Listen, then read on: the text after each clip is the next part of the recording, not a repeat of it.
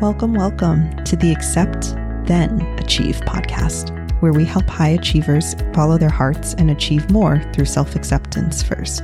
I'm your host, Dr. Toni, MD, cartoonist, and nomad. I was a model Asian child, an Ivy League doctor until age 30, but in 2018, I quit to pursue my true passions for art, teaching, and traveling the world, despite furious backlash, disappointment, and outcasting from my Asian immigrant family.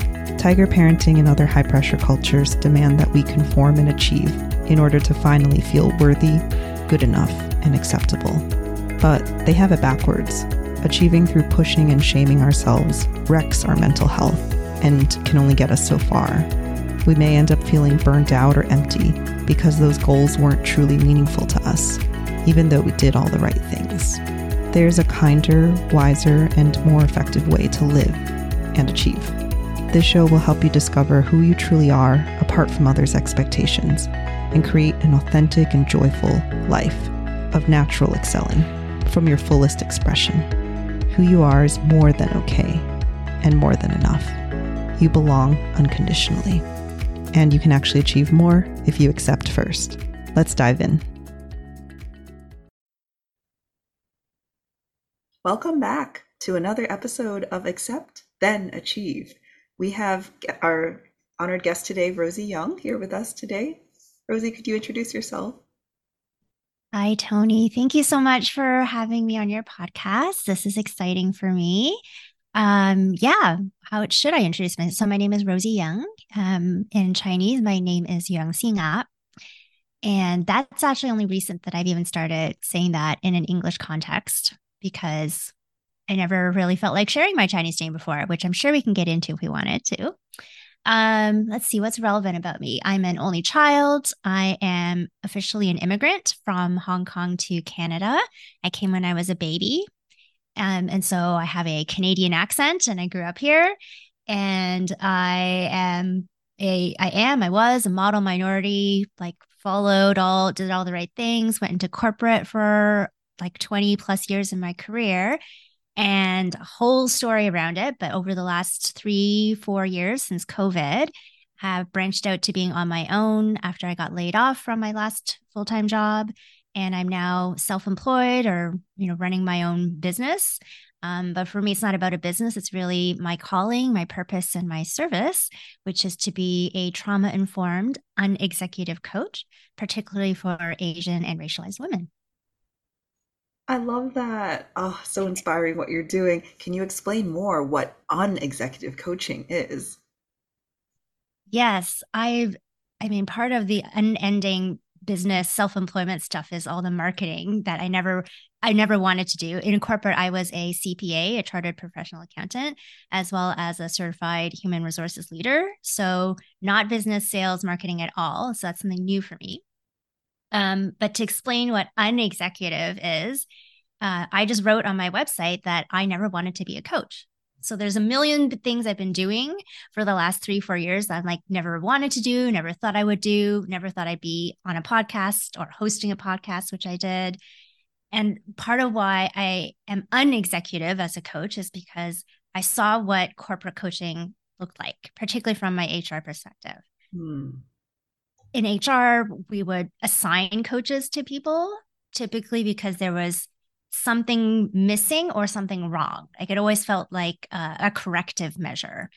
Mm. And the coaching always seemed to be for the purpose of making the person, the coachee, more corporate, more executive. And executive over the last 20 plus years has always looked like white men in suits or sometimes white women in suits. And it's not about the race in particular. This is, I always need to caveat this for a wide audience where I'm not against white people. I am not um, saying that all white people are the same, at, not at all. What I do think is the systems of inequity, including corporate systems of inequity that have been perpetuated, um, end up making everyone look the same. It's it's also about conformity, and so that conforms to a certain thing that was known to be executive presence, um, and that executive presence ended up looking like your typical three piece suit, white, strong, assertive male, um, and and doing all those things. So when I came to coaching, it was not directly to coaching; it was through uh, my own, I guess, my own mental illness, first of all, and trying to heal from that, tying that in with trauma, life trauma, and workplace trauma. Being laid off was part of that workplace trauma. Being bullied at work was part of that workplace trauma. And then as I became certified as a trauma recovery coach, I realized that there was a lot of intersections and merging that I wanted to do between trauma recovery coaching and corporate coaching. Like I still I know the space. My heart is for employees. It's about me being HR on their side, an advocate for employees and giving them more power and knowledge. And it's to help them through coaching to be whatever it is that they want without having to conform, without having to match the executive presence, look, feel, sound. Um, maybe not even wearing a suit, right? So whatever that looks like for them, it's it's for me it's the antithesis. It doesn't mean doing the opposite of what executive leadership looks like. There's a lot of good things about executive leadership, mm-hmm. but it's mm-hmm. more opening the doors so it's not all the same. I love that. Yeah, because I've seen so many executive coaches, but you're the first and only unexecutive coach that Yay. I know of. And I think that's amazing. Yeah, because we don't have to conform to this one way of leadership. Um, I, I think that's so great what you're doing. So I guess that segues into our our podcast theme and everything. Like, what does acceptance and achievement, or accept then achieve, mean to you, and what inspired you to want to speak on this podcast? Ah, uh, that whole accept then achieve that really hits home, Toni. Like everything actually about your profile, and I met you through LinkedIn. Um, it's having uh, some commonality too, right? As Asian diaspora women, it's I never felt accepted my pretty much my whole life, and yes, that is very personal. Um, something I've learned through trauma coaching is to separate fact from feeling, but also that feelings are valid mm-hmm. and the impact on us is valid, right? So, um, I guess what accept then achieve means to me is, at least in my family, and I think in many Chinese cultures or Asian cultures, acceptance is only through achievement. Like you mm-hmm. achieve to gain acceptance. Yeah. Uh, I don't want to blanket statement that, but it's it was definitely true in my family, and not not in a tiger mom kind of way that we, you know, whoever wrote that book or that article made it sound like. I believe my parents genuinely love me um, and they want to accept me or they think they accept me. Mm-hmm. Um, I'm in my 40s now, so it took me this long to come to that that point to even be able to say that, right? But for most of my life, I never felt that, or it was hard to to receive it in the way that they demonstrated it right? Like the atypical Chinese mother love of here, eat some more oranges. I peeled them for you, right? Or, I made you soup. When are you coming to pick up the soup that I made for you? Um, it's I know a lot of love is shown through service. Mm-hmm. But what I also want to highlight, because I couldn't reconcile these things for myself, is that that as a that as a family norm or as sometimes culturally a, a culturally norm I've heard it kind of presented as an excuse almost like, well, that's just how Chinese moms are. Or you have to accept love that way because that is culturally how it's shown. And I'm not saying that it's, you know, Western culture one way or Eastern culture another way. It's just that's, I needed more than that. And by learning about how our brains work and trauma and how uh, commonality among all human beings, we need to know that we're accept. We need to know in our hearts that we're accepted Mm-hmm. It's like, okay, it's not dependent on culture at all. If we don't feel as an individual human that we have unconditional love from our family members, our caregivers, and even at work, right? Just because it's at work doesn't mean socially we don't still need acceptance. We do. Mm-hmm. Um, if we don't have that, then uh, we end up compensating for it in ways that can be very ineffective. So, my perfectionism, my overachievement, um, and the ways I also forced that on team members who reported to me. I always thought I was doing it for the greater good. Like, of course, we want to produce high quality work. I'm just doing what my bosses tell me to do. Mm-hmm. Well, we're just trying to satisfy the client, right? So there's all these good reasons, but mm-hmm. it was really ultimately um, me trying to win acceptance and through that win love, even in a work context. Mm-hmm. Um, so yeah, so just seeing that, I I believe now that what I need and what I think many people need uh, is liberation. Liberation from achievement and liberation more so from what achievement means to them, like why they're trying to achieve. Absolutely. So well said. Yes, that's my exact mission too. It's just how much heartache, how much, oh my gosh, that it would have saved us uh, mm. if, if, we had just had that. Um, it's it's a basic human need. This unconditional love, unconditional positive regard, at least somebody seeing you as the treasure that you are. And a lot of people get that from their families early on or throughout their entire lives that really creates that secure base and allows them to be that for themselves too. But for those of us who haven't, we are taught to be equal just as hard or even harder on ourselves and not accepting of ourselves not and always chasing something and then when even when we accomplish amazing things these achievements and we still feel empty still feel like it's not enough and it's yes. never enough and we chase and chase until we die and so i'm really yes. just trying to break that pattern here because so many people it's causing so much suffering out there so much trauma just oh it's self-inflicted too later on it's just and mm-hmm. we pass it on too as you mentioned you pass it on to the people you worked with mm-hmm. too i know i have as well mm-hmm. so yeah i'm just so mm-hmm. honored and you have so much wisdom and experiences to share with us today so um I don't even know where to start, but could you just tell us more on how how that journey was to your own self acceptance, or do you feel like you're still working on that now, and maybe how your relationship with your family has evolved over mm-hmm. time as well. Yes, I'm trying to think where to start with that too. So first of all, I just want to say I really uh, feel grateful and honored that you said such encouraging things to me coming from a doctor. Because um, I'm, like I said, I'm a former accountant and HR executive, so a lot of what my my understanding around why I need acceptance so badly or why human beings need it so badly comes from my newly gained knowledge about uh, neuro- neurobiology and psychology and things I wish like, oh, if I'd known science was like this in school, I would have taken more courses. I was like, I'm tired of dissecting rats. Like maybe can I do accounting instead? Big mistake. um, uh, I guess, you know, so here's something I've been thinking about a lot because it, uh, in my work, in my coaching work, I focus on non-obvious trauma mm-hmm. or covert trauma. Um, I think non obvious is a little bit less triggering than the word covert. And why I say non obvious eh, and the relevance of it, I guess, is that I didn't know myself. Like I, I have been diagnosed with depression and anxiety. Tra- uh, that so mental illnesses or you know things that are not mentally healthy. Mm-hmm. And I see trauma as the new mental health in that even in medical community, it is relatively new the understanding about the breadth and the depth of trauma, types of trauma, how it shows up, uh, what it is, what the impacts are. And one of the doctors and, and researchers on this that I highly respect and recommend that people read from is uh, Dr. Gabor Mate. He is a um, Hungarian Canadian doctor who is a survivor, a direct survivor of the Holocaust. He was a baby then. And his research on trauma shows that trauma isn't what happens to you, it's what happens inside you. Mm-hmm.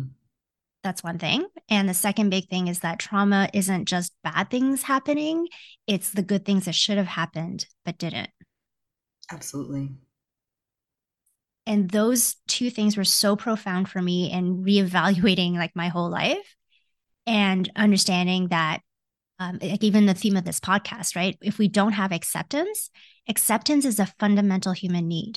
Like we are socially wired to need acceptance, to want to be accepted.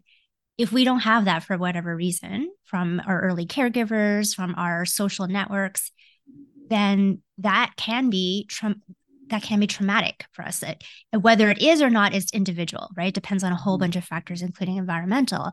Um, but that can be a very traumatizing thing. Like to never to imagine a baby or a child feeling um, not physically abused necessarily, but never emotionally cared for, never held, never feeling safe, like never knowing if that parent or caregiver is going to be nice to them or, or show love to them that day or not.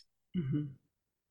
That leads to uh, conditions like complex PTSD, which is again something that's a newer understanding of it, right? So the impacts of these uh, again i call them non-obvious because there's no physical marks.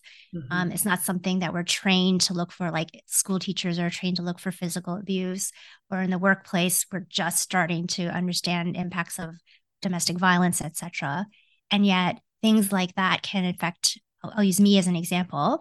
Um, perfectionism is one thing but even um, let's say procrastination Mm-hmm. Right? It seems innocuous. It's it's been treated or dealt with in a corporate context through like time management courses or productivity courses, and I've I feel like I've done them all and read all the books. Yeah. But it doesn't get to the fundamental why underneath. Why am I putting things off? Why can't I seem to manage all the things on my to do list? Why am I not able to do the things I scheduled in my calendar at the time that I've scheduled them? What's really behind that. Some of it is just overload, sure. It doesn't always have to be about trauma.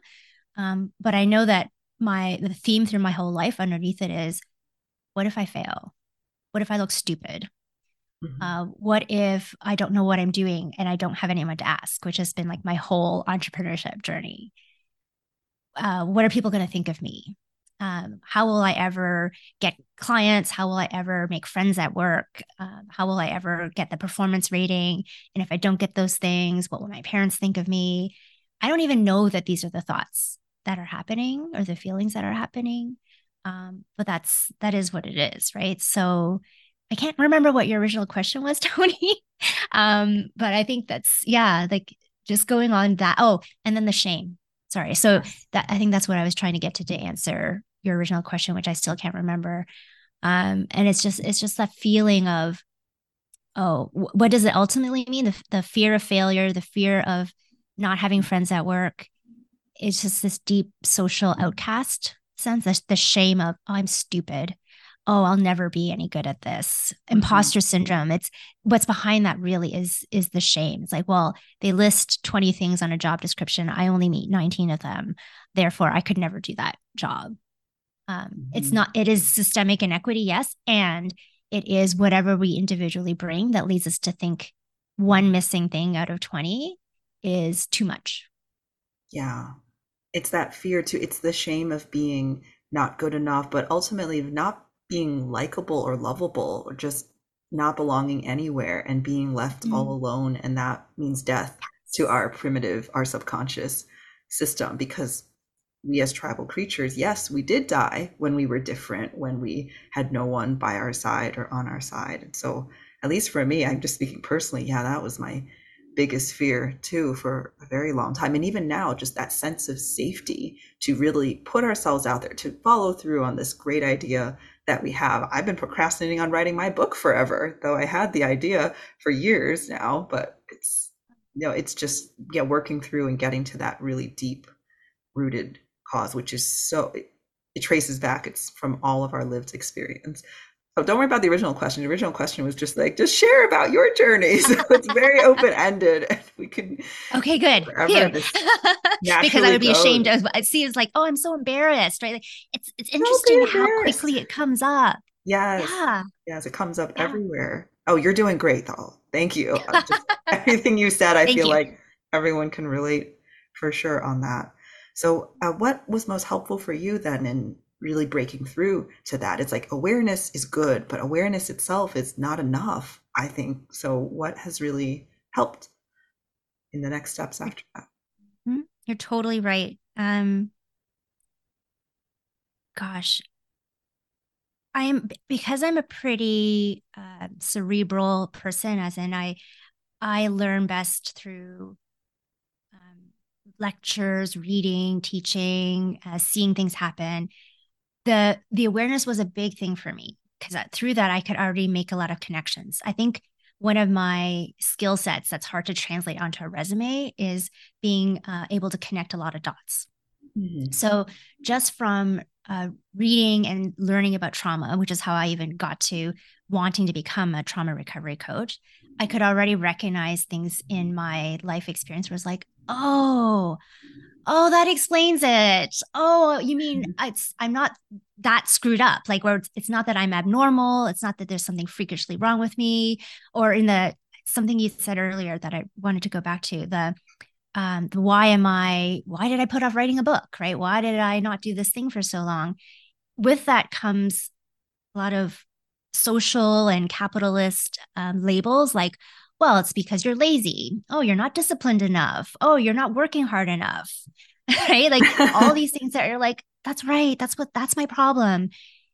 And learning about it getting the awareness is like oh that might be part of the problem. I'm not saying it isn't but uh, I'm just talking about me, not you.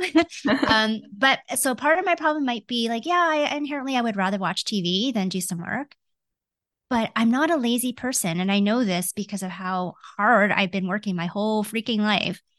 Mm-hmm. Um, it's it's other stuff. So it's all it's a release from shame. Actually, it's it's learning compassion in whatever way that we can get compassion. Um, and compassion is a huge thing because compassion is actually the most powerful counter to shame. Mm-hmm. That's part of the principles about trauma recovery. Because um, shame and fear are two of the default like it automatically comes from with anyone who has experienced trauma. Um, we're afraid to talk about it we're afraid to admit it and we're deeply ashamed because we think there's something wrong with us because mm-hmm. of the trauma we experienced. Like we deserved it whatever that trauma was including not being socially accepted including not being loved. Like we deserved it right? It must be there's mm-hmm. something unlovable about me. That's why i wasn't loved by whoever. And so unwinding that narrative through whether it's just reading about it, like understanding, listening to your podcast, right? Like I was like, oh, that's what acceptance, like that's why acceptance is important. But then finding ways in our lives to to apply that or to see how it's missing it may be a helpful exercise for anyone who's listening right now to kind of think back on you know what were times in your life where you felt really accepted like just or think of one scenario maybe it was at a birthday party right? And you're like with your close friends and everybody was having a great time and you felt really comfortable with each other like you'd be best friends forever. Um, or maybe it was on a family trip um, and everyone was just like oh experiencing this new place together and and building a beautiful memory. Could be could be getting married right? It could be being with a partner. So thinking about that and recognizing the feelings that you had the sensations physically? Like what did that do for you? How did you what does it feel? What does it mean to you to have that kind of acceptance? And then contrast that with a time in your life when you didn't have that acceptance. Um, sadly i think i can think of a lot more of those times than times when i felt accepted. Mm-hmm. um, for me it's being a, a chinese canadian woman as a kid growing up 40 years ago wasn't a lot of people like me. And so I definitely experienced some racism as a kid that I didn't even know the name was wrong. Like I knew it was wrong, but I didn't know that there was anything anyone could do about it. Mm-hmm. Right. It was just like, well, as a Chinese kid, this is what you have to do, you have to go through. That's just how life is. Um, so even like recognizing something as seemingly small as that, like today in 2023, we can be like, oh, that was terrible. You shouldn't have gone through that. But that's the that's the insidiousness of non-obvious trauma uh, mm-hmm. as well as like the shame that comes with it. I didn't even know i was ashamed of being chinese but i was. I didn't want to speak the language. I didn't want to uh, like the food or, or bring the food to school. I was ashamed of my parents you know funny accents when they spoke english. Little things like that that's like oh i didn't realize what that stuff was tied to. Um, so by unlearning those narratives we can start finding the true acceptance. The uh, okay this is my identity. Like who i am is actually a very joyful person. To take a non-race related example mm-hmm. maybe you were really exuberant as a kid but your parents or your family always told you to like you know quiet down especially if you're a girl right? Like sit nicely behave yourself don't be so rambunctious. Mm-hmm. um, nice girls don't. Nice girls do um, and yet naturally who you are it's it's not that you're not a nice girl it's just that you're full of energy and lots of creativity and joy and you know toni you're a cartoonist right like maybe that would have been like how are you going to make money at that but mm-hmm. this is mm-hmm. an expression of who you are and it's beautiful and it's wonderful so kind of just loving the things about you that are innate, innate to who you are but may not have been so generally accepted um, at a point in your life or by others around you uh, is a starting point to kind of get to the oh no this is this is okay about me and i even like this part of me yeah that would be a goal yeah i love that thank you for sharing um i think part of it too is just the i, I feel i've been in my journey too. And I feel like I learned so much. I read, I'm cerebral too.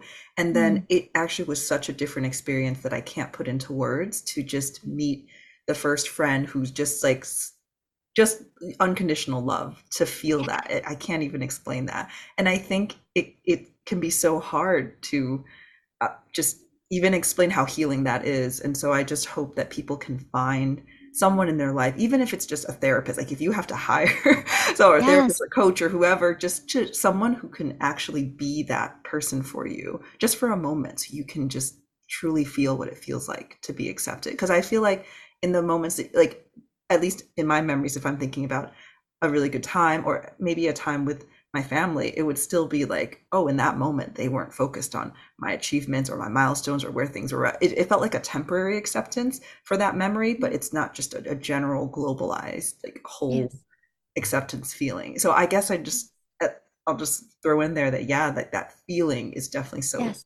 So healing, but it's like how do you yes. specifically seek that out? Or finding a support group or just finding other people who get it who have also been through those. I think when you said non-obvious trauma it made me think of yeah the word invisible invisible scars that we have or like death by a thousand paper cuts. You really can't you can barely see them. They are invisible yes. but when you have so so many of them or the the little t traumas yes. they yes. impact you so much than just like one giant slice, you know, like one giant yes. completed event that you can go yes. back and you can process, you can learn to heal from. But if you just grew up all of your childhood, most of your adulthood for so many years, just every day being cut down a little bit more, that is, yes. oh, so awful. It's yes.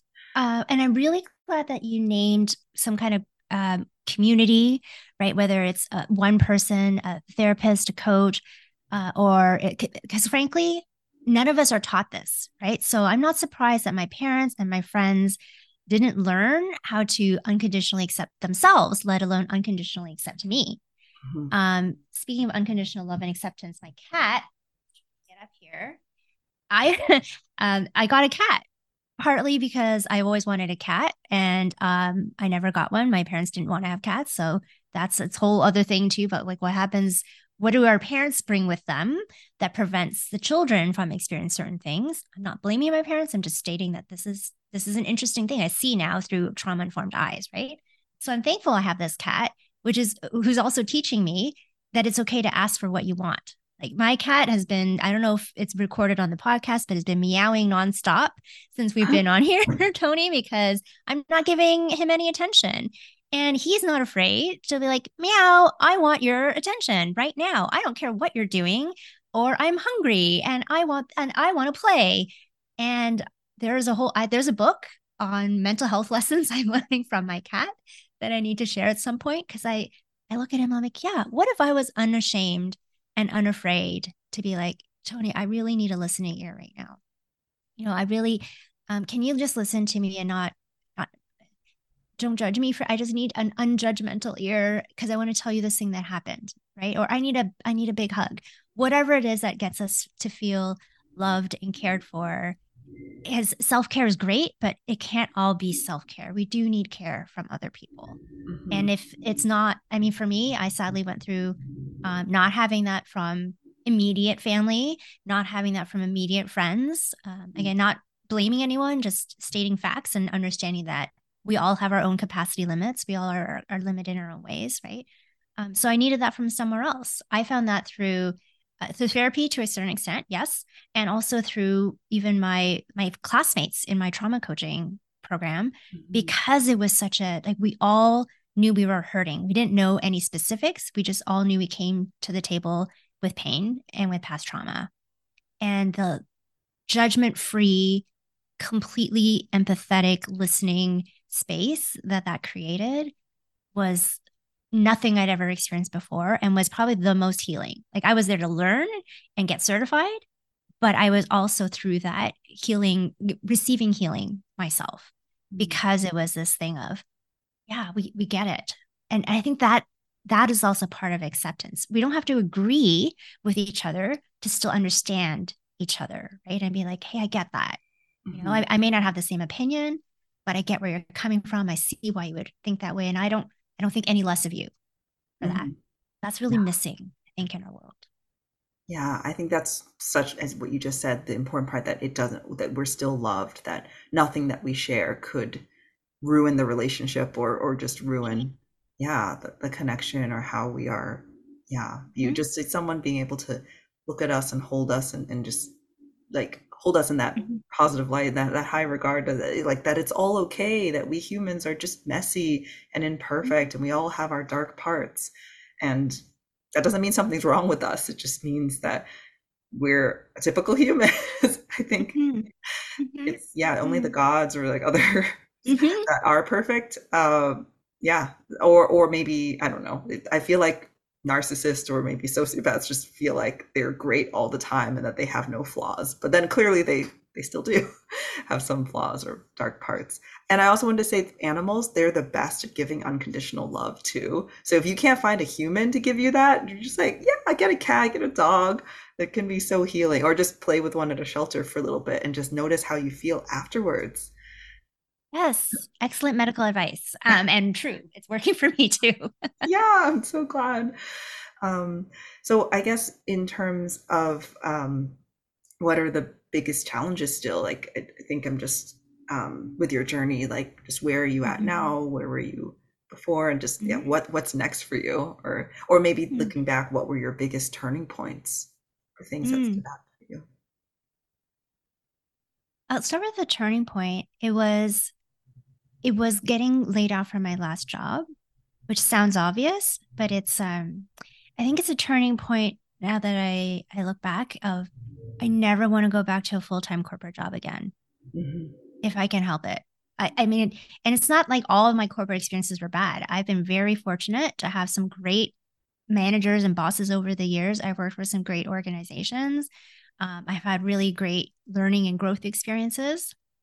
So it's not that, it's that the the boundaries of it of for example me on my own if i have a day where i'm just me blunt i'm on my period and i'm really tired it's not something that qualifies for a doctor's note to take like a day off but i just need a few hours to lie on the couch and not do anything except moan and groan about how miserable i feel i mm-hmm. can do that now, right? As an entrepreneur and not have to make excuses or feel embarrassed and ashamed to say mm-hmm. anything. I don't have to suck it up.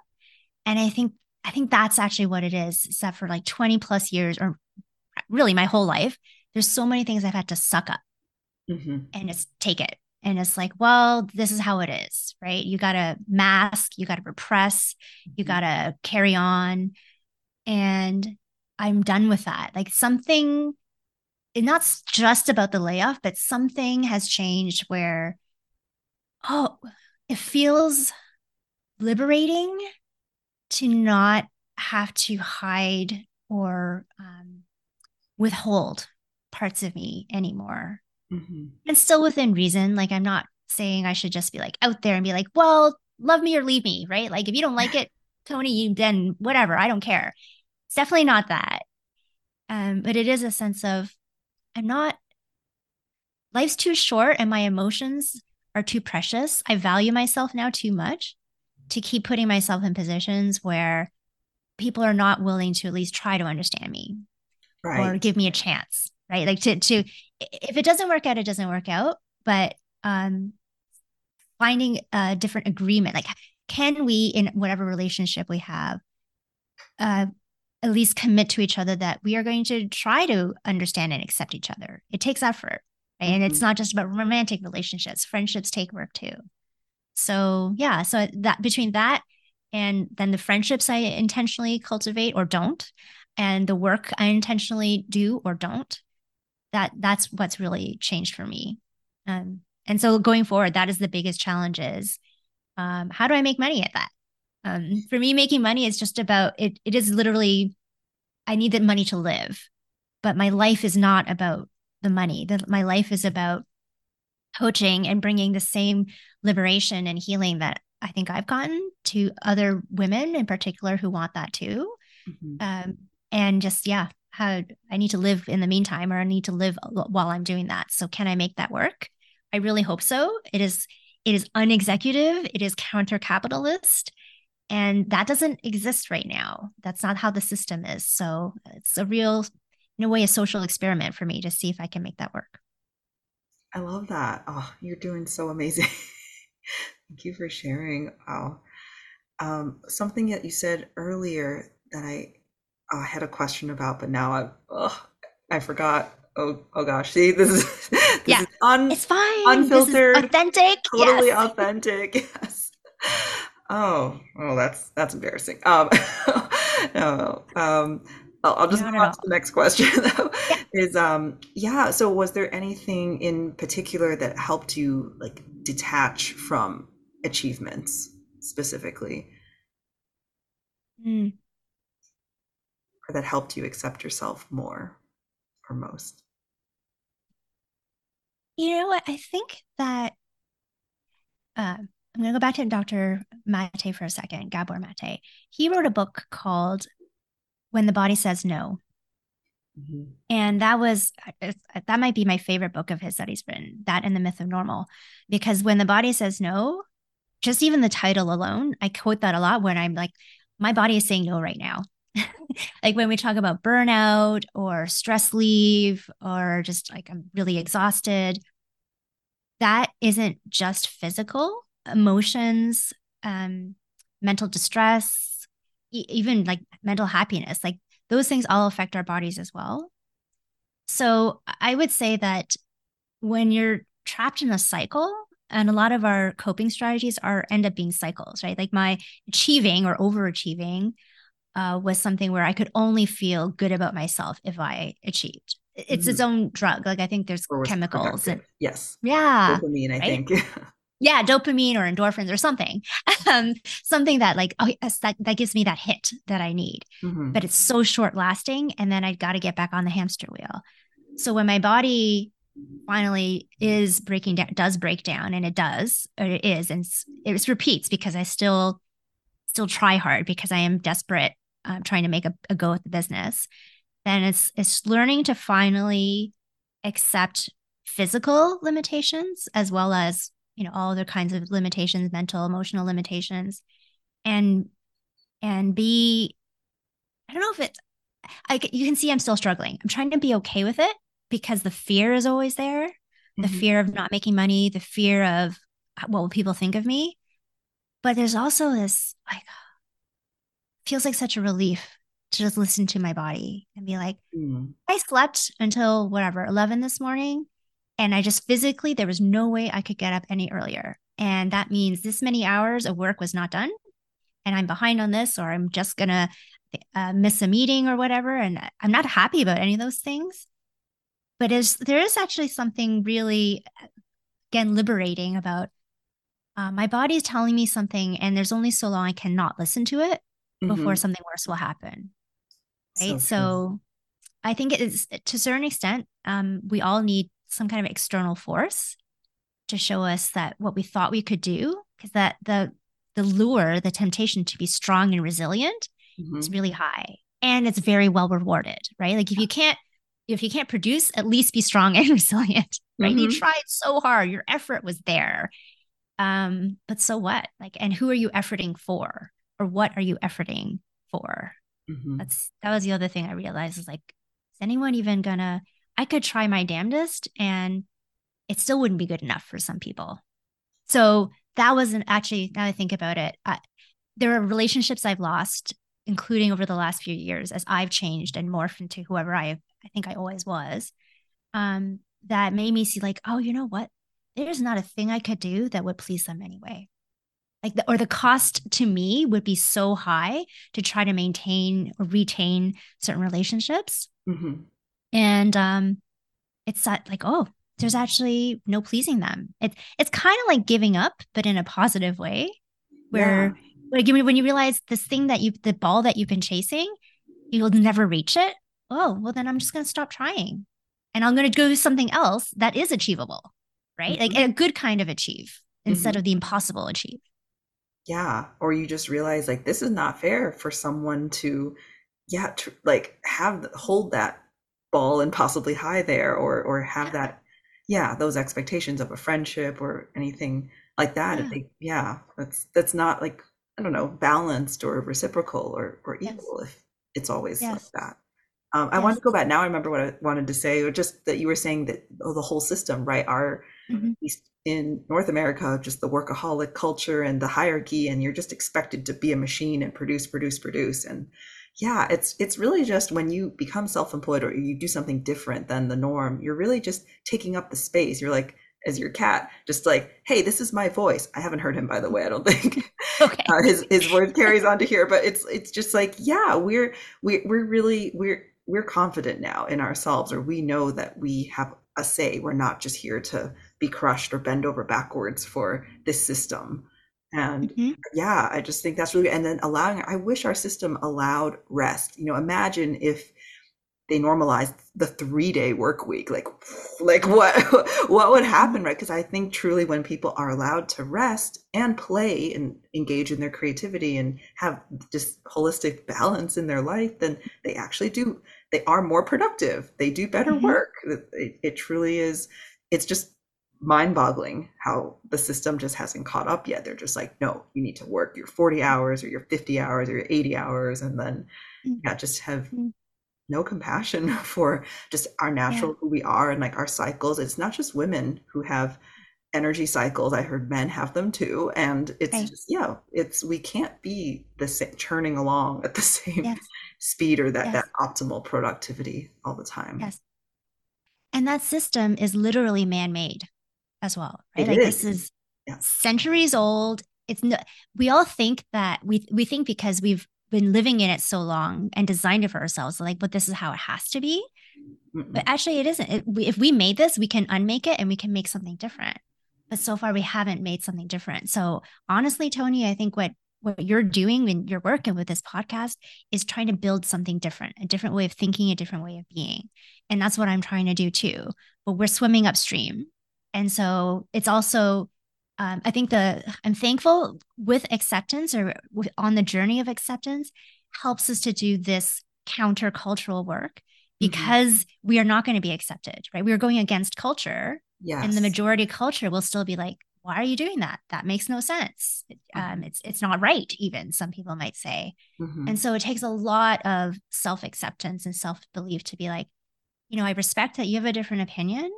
but that doesn't mean I'm wrong or I'm crazy for going on my path. And I'm going to do it anyway because it's important to me and I believe in it. Mm-hmm. Yeah. Like the learning that other people didn't believe in the same things I did or didn't accept the things that I needed them to accept about me. It was awful. Like it's painful. It's still painful. But in its own way, it's like, yeah, I don't think if that hadn't happened to me, I couldn't go on the path that I am now. Like learning that, oh, some people in life won't accept me and it hurts, but I I'll survive that. And actually, I will find other people who do really accept me. The more that I am displaying what my true beliefs and values and who I am is, then people will fall away and new people will come into my circle. Mm-hmm. So it's it's also then um, giving yourself permission to let go of the things that don't fit into your life anymore and to welcome in the things that do. Absolutely. And that's the only way we can um, get true belonging too. Because imagine if you just had to hide yourself or put on a mask or try to twist yourself to fit in into your existing group or something just to belong. And you just don't feel good about that. You're just always not like watching your back, but just always kind of on edge and you just are, are so worried about every little thing. Whereas if sure. you can just be yourself and yeah, as you said, display it, just fully express who you are. Like there's people, there's someone for everyone. There's tons of people for everyone. I truly believe that. And same as you said that some people will just never be happy with whatever you do. But yeah, like you can't please everyone. I think when I realized that, it just definitely was liberating. It's like, oh, okay, I can't please anyone anyway. So what's the point of still trying to monitor and change like uh, it's important to please yourself of course. And then it's like yeah you will please naturally please some people out there and then you find your tribe and then you're good. You yes. don't, you don't need to cater to the entire world and it's impossible to it's a it's a losing impossible yeah. mission if you try to do that. There's what is it 8 billion people now the world's population is up to? Yeah. So even just statistically, I would think at least 4 billion of them don't like you, right? Don't like me. Yeah. And that means 4 billion of them probably do, like just, just statistically. Or even if only a thousand people really liked me out of 8 billion. Yeah. How many, you know, those are the, that's more relationships than I can maintain anyway. I right. Know. So, yeah. Yeah. It's, I think it's another part of the fallacy that uh, socially we're brought up with to like, oh, you must make everyone like you. Right? Mm-hmm. That that is the norm, or that is how you. And if you don't, if if there's more people who dislike you, or more than one person who dislikes you, you've done something wrong. Right. And it's actually totally untrue. Yeah, yeah. Especially for women, yeah. right? Who are supposed to be nice and caring, and who doesn't like a soft, caring person? Mm-hmm. Yeah, no. There's there's being becoming an entrepreneur opened up a lot of um other people's individual people's opinions that I wasn't exposed to in a corporate setting where everything kind of gets amalgamated. Mm-hmm. So it's like, oh, there's a heck of a lot more people who disagree with me than I ever thought. And that's actually the norm, not the mm-hmm. other way around. Mm-hmm. Yeah. And that's okay. Um, yeah, especially with this. Right. I, I, I read this book recently on uh, imposter syndrome in women and yeah then they were just saying that yes it's like it's women can't win because if you're likable you're less respected or seen as less capable mm. a lot of the, the time so mm. it's just like ah oh, like that's that sucks that we're we're giving men permission to, to do whatever and you know mm-hmm. be whoever be very aggressive in in um, mm-hmm. the career pursuit. And then when women do that, it's like, oh no, it makes her less likable. Oh, oh, I think mm-hmm. they were saying for men, it makes them more likable because it's like, oh, right. look how gung ho they are. Right. That. So it's like, oh, so difficult for women, especially. It's like, oh, well, if it's a catch 22 anyway, then you may as well do something yes. that, I mean, or maybe try to like value being respected over being liked. I'm not, I'm not sure. I'm, I'm navigating that too as a recovering people pleaser. It's like, right. Yeah, um, yes. I'm just downplaying myself. I mean, even when I forget I'm a doctor sometimes. So when you said like, oh, right, like a doctor say the human by brain thing, I was like, oh, oh no, no, no. It's like we're it's not a hierarchy. It's nothing. It's like I don't know better. I'm not an expert. It's just it's just like my default reaction mm. with that. And so uh, that was just really fascinating to realize in myself when when you said That's, that. Thank you for point. You know that also points out how I and many people stereotype, right? It's like, oh, you're a doctor, you must know about this. the number of times people are like, oh, you're an accountant, you must love numbers. I'm like, I hate numbers actually, and I suck at math. Yeah, um, it's yeah. So it's like, yes, another excellent um, demonstration of unconscious bias, perhaps, or the way we shouldn't pigeonhole anybody, no mm-hmm. matter what.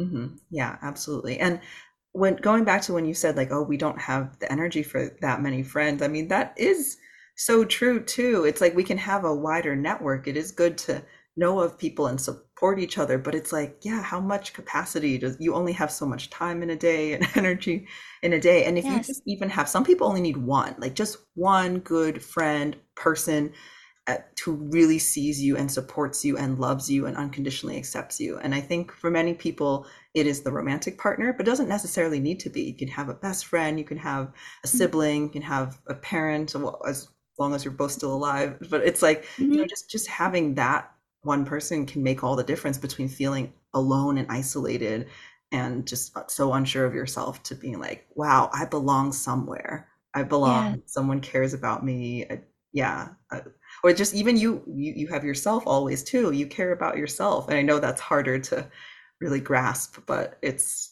yeah, yeah I, yes just again wanted to say i guess the one of my missions too is just saying like yeah it's like it's everything's okay it truly like why did we make these rules of right or wrong i mean it was only after the industrial revolution that we were like okay making this 40 hour work week and yeah. I don't know when home ownership became such a big thing, but it's just like, right. oh no, you have to own a home. Otherwise, you're an irresponsible person or you're not a real adult. And just all these things. Mm-hmm. Like, why did we put all these dumb yes. rules and boxes into how we live life. So for me, it's just truly like, yeah, let's live and let live. Like it's all yes. good, peace and harmony, forever kumbaya to, yes. To everyone.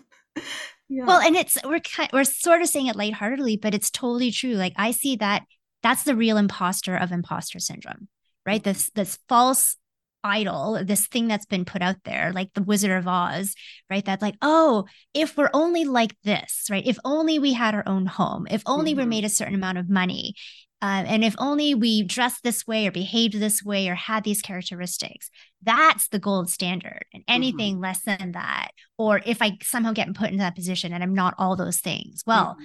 then I, I got here as an imposter. Mm-hmm. And when you pull back the curtain and you see like the little Wizard of Oz man, for anyone who knows that story, right? Who pretends to be this great mask or these powerful things, but underneath it all is just that's the real pretender.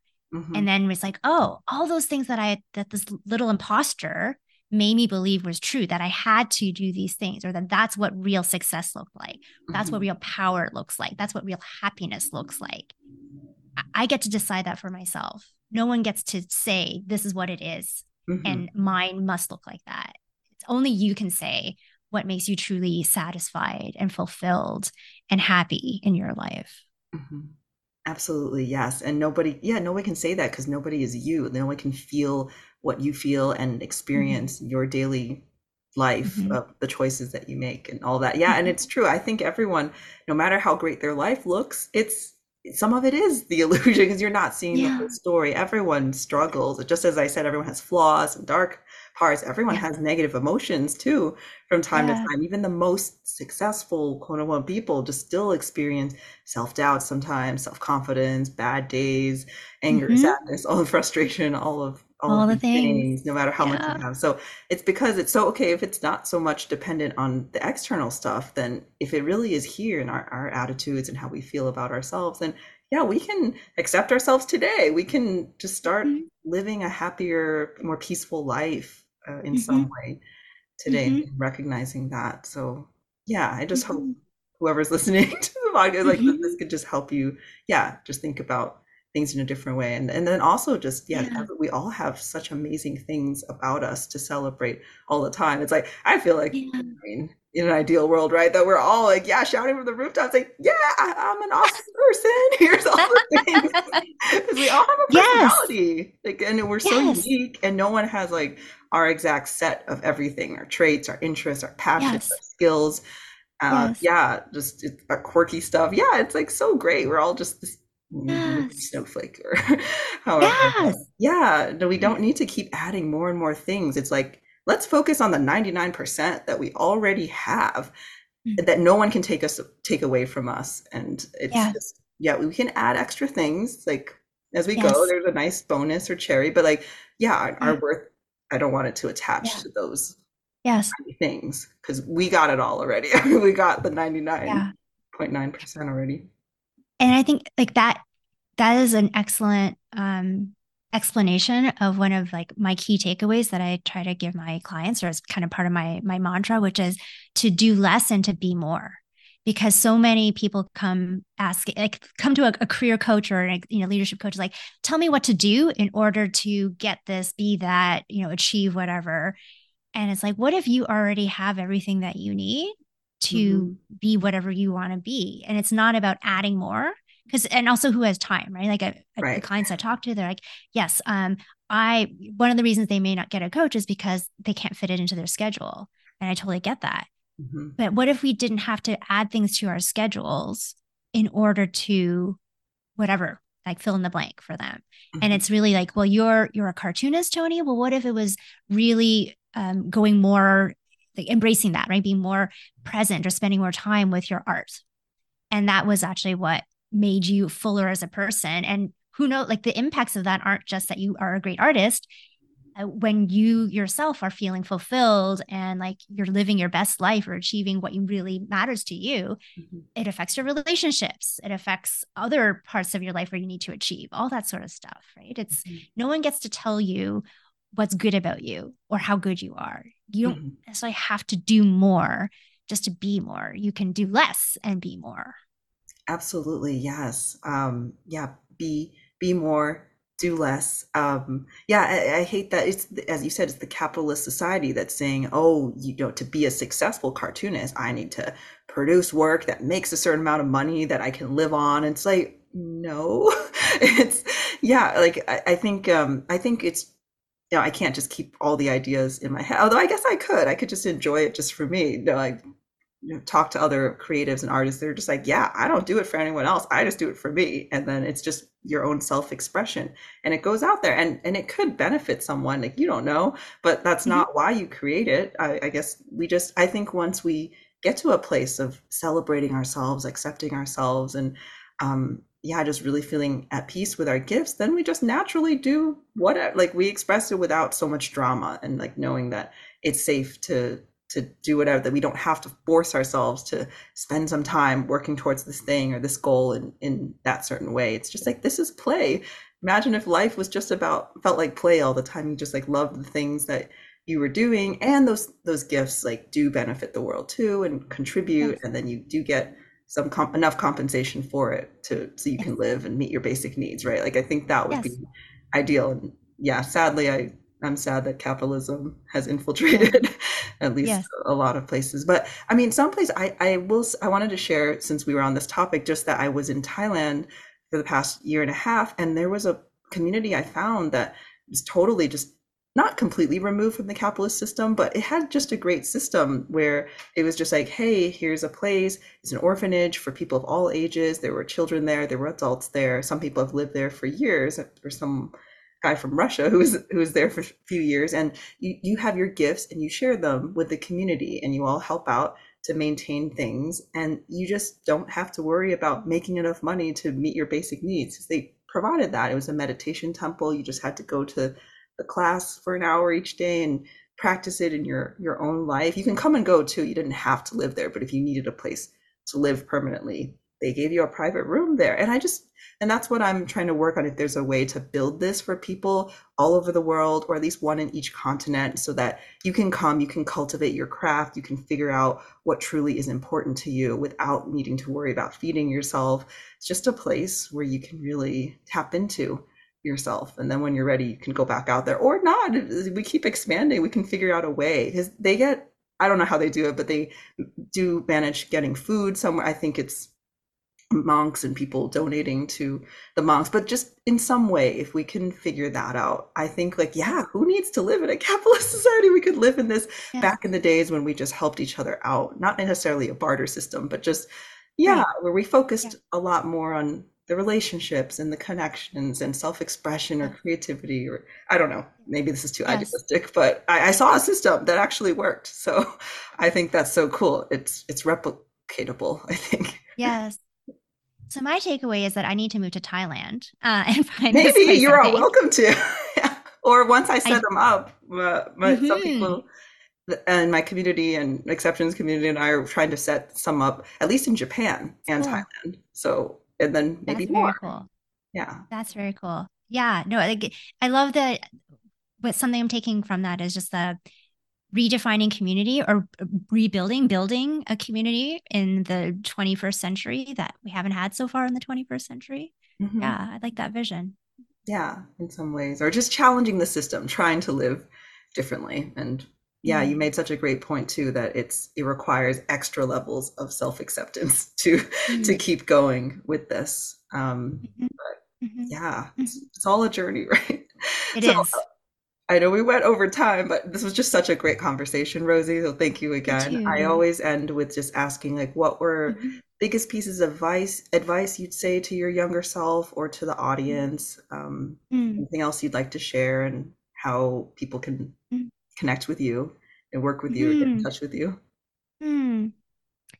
Yeah, I don't you know, I your point about the journey, I don't regret anything that happened to me in my like over my lifetime even though some of the things were very painful because i my personal belief system is just that everything happened for a reason and everything that happened to me led to the place i am today like i wouldn't have be having this conversation with you toni if everything in my life hadn't happened exactly the way it was um, that being said what i wish what i do wish i had received earlier was uh, more self-acceptance and also acceptance from other people um, i absolutely recognize that not only is self acceptance hard, but how do we learn self acceptance if we've never gotten acceptance from other people?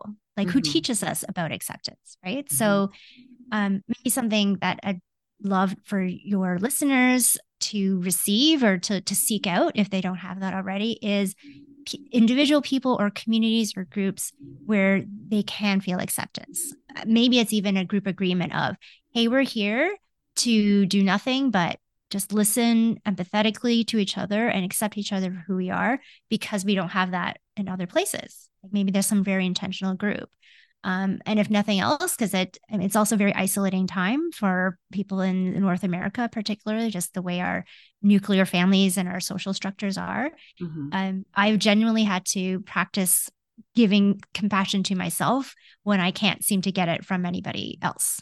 Um, and so it's also to to try and access that in different ways. I actually have a free resource if people want to to get it. It's it's just a, a three day email series, but it's trying to go beyond the oh practice self compassion, practice self care. I get how hard it is to actually do that, um, and so through my trauma informed uh, learning, I've given some tips on um, if you can't just be nice to yourself, like you can't just be like, oh, Rosie, you're fantastic. You're an amazing person. And then believe that. Um, there are things that we can do to access different parts, different neural pathways in our brain or start rebuilding those neural pathways, especially if we've never learned to talk to ourselves that way or haven't received messages like that. Uh, we can do breathing exercises, we can do physical touch exercises, um, and those are all primers uh, to get to a place where we can actually say things to ourselves like, I don't deserve to be treated that way, or uh, I deserve love. You know, I, I shouldn't be ashamed all the time and start to believe them and bring them into our lives. So uh, I'm happy to, it's, it's on my website, um, which is changinglenses.ca. Um, and they can find that under the resources tab of my changinglenses.ca website.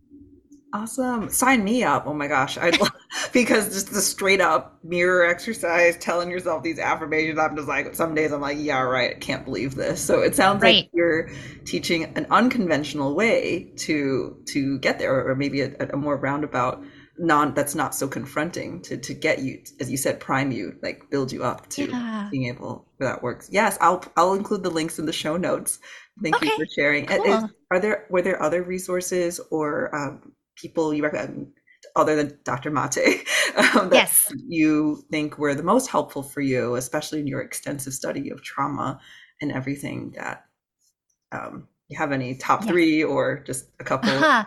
recs? I actually, um, Dr. Mate probably is is my top three. Um, mm-hmm. Dr. Bessel van der Kolk. Uh, I first I have to note that these are both white presenting men. Mm-hmm. Um, and that's just a fact of how research and science has worked so far is like that's typically who's been writing this. But I do, I vetted them as in, um, I've read them through my lens as an Asian Canadian woman. Um, and I particularly look for resources that are socially justice minded and mm-hmm. or see beyond um, just the author's own lens of being whatever their identity is. So on my website, I also have a list of trauma resources that I started curating, which includes Dr. Mate's books. Um, Bessel van der Kolk's book is called The Body Keeps the Score, which is similar in theme um, to that. When the Body Says No, but it gets a little bit more technical on how trauma impacts us and, and things that it uh, relates to around relationships and the way we behave and stuff like that. It's it's it's I think it's quite readable and also very interesting and, and knowledgeable. So yeah, I encourage um, you who are listening right now. Feel free if you're interested in more trauma resources, please check out my resource list on my website. Perfect. Oh, thank you so much. Now I'm curious. Oh my gosh, because I hadn't thought about vetting these people in through beyond their own lens. What about Pete Walker, who wrote Complex PTSD? What are your thoughts on him? So I read his book as part of my uh, coach training program. It, I didn't relate to it as much. Um, and it wasn't necessarily because of his identity as a white presenting man. Um, it, I, yeah, I think he his focus still was on more the physical abuse of, in childhood. He acknowledges fully that you know the emotional abuse can be actually even worse in terms of how it impacts a child. So I get that, but it was still more of a more like a therapeutic lens that he was writing from mm. uh, versus for example natalie gutierrez i think is the author's name um, who oh shoot now i the name of the book escapes me but she's writing sp- more specifically about racialized body trauma um, mm. and through the hmm. lens of people of color uh, and I like that as well as uh, Resmaa Menakem he does that more from an American lens. So, like, uh, like Black Americans or American slavery and the intergeneral impacts of slavery. So, mm-hmm. very, very important, very, uh, very relevant. Uh, so th- that's why I've tried to look for some variety of things as well. Um, colonialism and the impacts on indigenous folks and how that how that impacts them, but also how therapy has been colonized and how we need to decolonize therapy. Yes. And there's a whole that's a whole other podcast episode we yes, could go I'd love to have you back and let's talk about that in another episode. Mm-hmm. Mm-hmm. Yeah. Mm-hmm. Thank you yes. so much. Oh, again. The Pain We Carry. Sorry. The Pain We Carry by Natalie Gutierrez. Mm. Yeah, that's the mm. book. Oh, yeah, that's on my list. Okay, that'll be next. Mm-hmm. Thank you so much again for sharing your wisdom and your experiences. Is there any other final words you want to say before we close out the episode? Oh, I think just that um, for for you, the people listening, just kind of speaking directly to you almost and like you matter. I see you, I hear you, you matter, your pain matters, your pain is valid, and you deserve healing. So, yeah, just you deserve it. Thank you so much. All right, here concludes so the episode. We'll see you next time. Hey, thanks so much for tuning into today's episode. If you enjoyed this show, please leave a review, share with someone you love, or subscribe so that you never miss an episode. If you'd like to connect more about any of these topics, feel free to schedule a chat with me at drtooni.com, D R T O O N I.com, or join my Exceptions Self Acceptance community. Links are all in the show notes. See you next week.